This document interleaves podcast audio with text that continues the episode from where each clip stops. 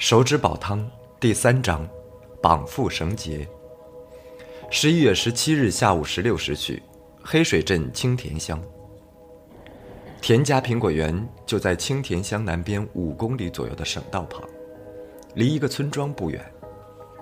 这里依山傍水，风景迷人。公路的东边就是连绵的丘陵带，山的间隙中，几条小溪蜿蜒而下。田家果园很容易找到，在离那里还有几百米的时候，路边就有一块块白杨树做成的白色木牌，挂在路边的树上，上面标明着距离和指向，上面的毛笔字写得犀利潇洒，有一种利剑出鞘的感觉。最让肖小白意外的是，中文下面还有英文翻译，而且翻译得很正确，看来海龟果然是海龟。哪怕只是雇佣兵海归，将警车停在苹果园外的乡村土路上，肖小白三个人走进了苹果园。果园里静悄悄的，好像并没有人在。走了一段路，可以隐隐看到苹果园中的小屋了。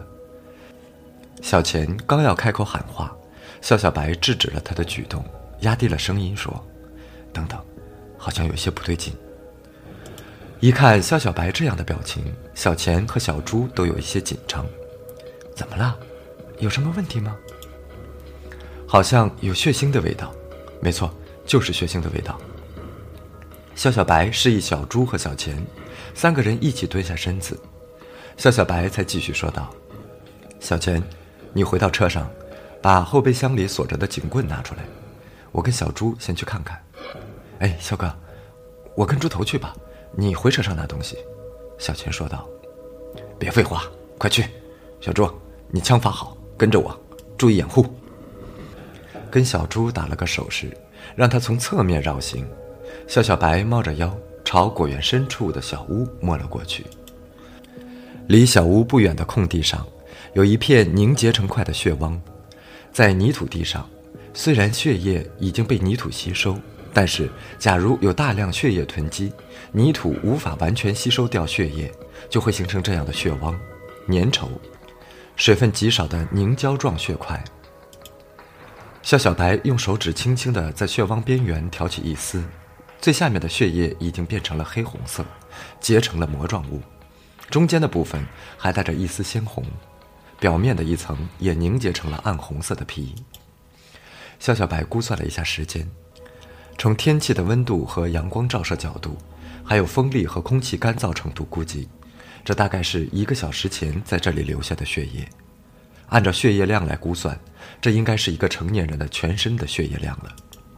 也就是说，在这里很有可能已经死掉了一个人，而且还是被利器切断大动脉造成的失血过多而亡。肖小白感觉到自己的心急促地跳了起来。他是第一次如此近距离的接触到死亡和凶手，而且很有可能凶手还在这里。继续向前，还是等待小猪、小钱的支援？肖小白有些犹豫不决。正当肖小白在考虑的时候，他听到小屋内传出呜呜的声音，那是一个人被捂住了嘴发出的声音。来不及再考虑了，肖小白冲到了小屋旁。这是一个典型的果园小屋，只有两间房的大小。肖小白屏住呼吸，站在门口外侧的墙边，侧着耳朵听里面的声音。里面静悄悄的，只有一个人时不时的发出呜呜声，和偶尔挣扎听到的家具发出的吱呀吱呀的声音。肖小白一脚踹开了门，冲了进去。一名男子被绑在屋中间的椅子上，嘴也被一条布带从脑后扎紧。看到肖小白进来，他拼命地用眼睛示意，让肖小白解开自己身上的绳索。肖小白迅速地打量了一下屋内的情况，屋子里家具很少，除了一张放在正中央的桌子和绑男人用的椅子之外，几乎没有其他家具。角落里的几个大筐里装满了苹果。另外一间房应该是卧室，不过里面的具体情况，肖小白自己已经没有时间去观察了。确认没有危险之后，肖小白开始为男子解开绳索，但是他却意外地发现，这种结绳的方法自己从来没有见过，解了半天依然没有解开。这时，小猪和小钱也冲了进来，哎，怎么回事？那边怎么那么一大滩血？有没有找到尸体？绑在椅子上的男人听到了他们的讲话，拼命的开始呜呜啦啦，但是却说不出话来。他好像很着急，想要说明什么。这个人是怎么回事？他是这个屋子的主人吗？怎么被绑在这里？凶手呢？跑了吗？没有看到在哪里啊？没有理会小钱的唧唧歪歪，肖小白向他们两个人伸出了手。谁有小刀？赶快拿过来用一用。这个鸟绳结我从来没见过，解不开。有，我带来了瑞士军刀，给你。小猪从身后把挂着的钥匙串摘了下来，递给了肖小白。那是西方最大的雇佣兵组织专用的绑缚绳结，你当然没有见过。不会解就不要乱割，小心割坏了我的绳子。一个陌生的男子忽然出现在小钱的身后，用手勒住了他的脖子。你们都不要乱动，我这个人容易紧张，再加上在国外雇佣组织学的都是杀人技巧，我怕我会不小心使出来。肖小白和小猪一下子呆住了，他们带来的手枪正好是小钱在拿着，此刻已经被那个男子拿在了手上。只见他轻轻的一晃，弹夹就落在了他的手中，很好。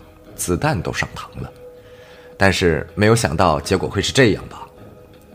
被绑着的男子看到他，开始拼命的挣扎，呜呜的乱叫。陌生男子看了他一眼：“班长，你再委屈一会儿，我打发了这些警察，就陪你好好叙叙旧。”肖小白盯着那名男子，脑子里却在紧张的回忆，他在回忆刚才屋子里看到的一切，在寻找有没有可以利用的武器。小张则紧张地握紧了手中的警棍，慢慢退到了肖小白的身边。你觉得就凭你们手中的那个破棍子和两下三脚猫的功夫，能治得住我吗？男子轻轻一笑，将手中的空枪扔在了地上，却把弹夹留在了手里。他的另外一只手也放开了小钱的脖子，小钱捂着脖子开始剧烈的咳嗽，咳嗽了好久，回过神来。赶快站到了肖小白的一边。好吧，我们谈一谈。事实上，你们看到的这些跟你们想象的完全不一样。我不想惹麻烦。